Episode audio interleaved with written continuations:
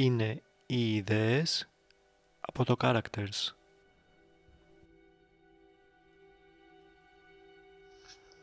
Την πρώτη περίοδο της πανδημίας και με αφορμή την αγωνιώδη έκκληση του καθηγητή Τσιόδρα για τη μεγάλη απειλή που ο κορονοϊός συνιστούσε σε βάρος των παππούδων μας, ξανασκέφτηκα, όπως φαντάζομαι πολύ, πόσο πολύτιμη είναι η ηλικιωμένη.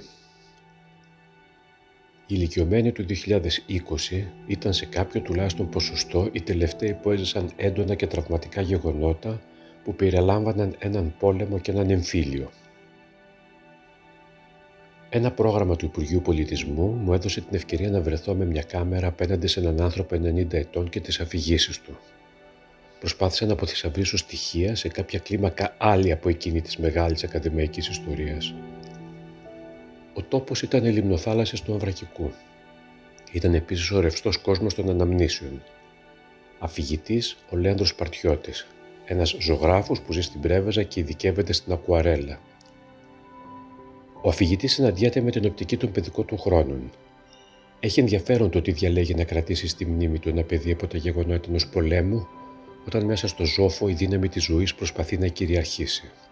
Και πώς, στο τέλος της ζωής του, ω υπερήλικα πια υποστηρίζει αυτές τις αναμνήσεις, ξαναμετρώντας τις ελπίδες και τις διαψεύσεις του μετά από την εμπειρία που έχει μεσολαβήσει. Κάθε άνθρωπος που έχει επιζήσει από ένα πόλεμο προσωποποιεί τη δύναμη του σπόρου που έχει σωθεί και έχει βλαστήσει, τη δύναμη και το σφρίγος του ίδιου του ενστίκτου επιβίωσης. Αυτό το στοιχείο της επιβίωσης που κρύβεται πίσω από οποιαδήποτε αποστροφή των αφηγήσεών του επέτεινε και τη δική μου περιέργεια. Μου έδειξε ταυτόχρονα και τον δρόμο στο πώς να προσεγγίσω τον άνθρωπο, τις ιστορίες και το περιβάλλον του. Ο Λέανδρος έμαθε να ψαρεύει και να τρώει από τους ψαράδες, Πρωτοάκουσε ρωσίνη και ναπολιτάνικες καντσονέτες από τους Ιταλούς. Γνώρισε την ακουαρέλα από τους Γερμανούς. Ήταν ένα παιδί τολμηρό που δεν δίσταζε να θέτει ερωτήσεις και να διεκδικεί απαντήσεις από όλους. Οι αναμνήσεις του συνδέονται με ακούσματα, φωτογραφίες, τις ακουαρέλες του αλλά και το ίδιο το τοπίο. Η μεγάλη ιστορία είναι ο καμβάς πάνω στον οποίο οι συνειρμοί του κεντούν τους δικούς τους κόμπους, τι σηματοδοτούν οι αναμνήσεις του 80 χρόνια μετά και πώς συνδέονται με αυτό που λέμε συλλογική μνήμη; Έχουν άραγε κάτι να εισφέρουν στην κατανόηση της εποχής, έχουν κάποια ιστορική αξία; Με αφετηρία την εμπειρία της ταινίας ήθελα να καταθέσω κάποιες σκέψεις. Ζούμε σε ένα τόπο που βίωσε έντονα και τραυματικά γεγονότα. Είμαστε επίσης ένας λαός που σε μεγάλο ποσοστό έχει την πεποίθηση πως ξέρει καλά την πρόσφατη ιστορία του. Η βεβαιότητα όμως αυτή, όταν μπερδεύεται με διάφορες προκαταλήψεις, απαγορεύει την υφάλια προσέγγιση του παρελθόντος. Έτσι τελικά οι αναμνήσεις μας αποκλείουν συχνά στο στενό πλαίσιο των τραυματικών ή των ηρωικών συναισθημάτων μας. Κάποιες όμως αφηγήσεις μας βγάζουν από τον πυρήνα των μεγάλων γεγονότων και μας ξαναφέρνουν σε αυτά από απρόσμενες διαδρομές.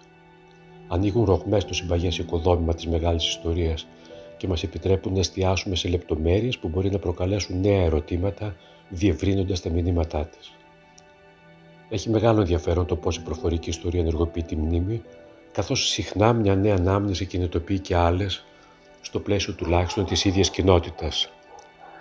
Η ιστοριογραφία εμπλουτίζεται με οπτικές μιας πιο εξανθρωπισμένης κλίμακας, δίνοντας ευκαιρία για γόνιμες λοξοδρομήσεις και υπερβάσεις. Πολλοί άνθρωποι διστάζουν να μιλήσουν για όσα έζησαν, θεωρώντας τα αυτονόητα ή ασήμαντα. Μέσα όμως από τον τρόπο που συνδέονται με τη μεγάλη ιστορία, τα αυτονόητα αποκτούν άλλο νόημα για τους επόμενους, οι οποίοι μπορεί να βρουν απαντήσεις σε δικές τους απορίες για την εποχή, αλλά και την κοινότητα. Κάθε αυτονόητο για τους παλιούς αποδεικνύεται πολλές φορές ιδιαίτερα πολύτιμο για τους επόμενους. Το υλικό που αναδύεται μέσα από τις αφηγήσεις του παρελθόντος είναι σπαρταριστό, υποκειμενικό και συνήθως γεμάτο εκπλήξεις, Καθώς ο ακροατής ταξιδεύει με το όχημα του αφηγούμενου, προσπαθεί να μετρήσει την αξιοπιστία του. Συνάγει συμπεράσματα για τον ίδιο αλλά και για την εποχή του, πόσο λιγότερο ηρωικά περιγράφεται, τόσο πιο ενδιαφέρουσα μπορεί να είναι. Η προφορική ιστορία μας δίνει έτσι την ευκαιρία να αναμετρηθούμε όχι μόνο με την εποχή των γεγονότων, αλλά και με την εποχή της αφήγησης και μάλιστα με τρόπο πολύ πιο άμεσο από τη γραπτή ιστορία. Περνώντας την ηλικιακή ζώνη της οριμότητας, αντιλαμβάνεται κανείς πιο έντονα την ευθύνη απέναντι σε αυτό που λέμε συνέχεια στη μνήμη και την παράδοση, ως όρο υπαρξιακό, ως στοιχείο ταυτότητας, στην ατομική αλλά και τη συλλογική της διάσταση. Περνάμε δηλαδή από τη φιλομάθεια και την περιέργεια σε έναν άλλο ρόλο, ένα είδος προσωπικής δέσμευσης ανάμεσα στο παρελθόν και το μέλλον. Και αυτό δεν αφορά μόνο τον αφηγητή, αλλά και αυτόν που αποθυσαυρίζει μαρτυρίες.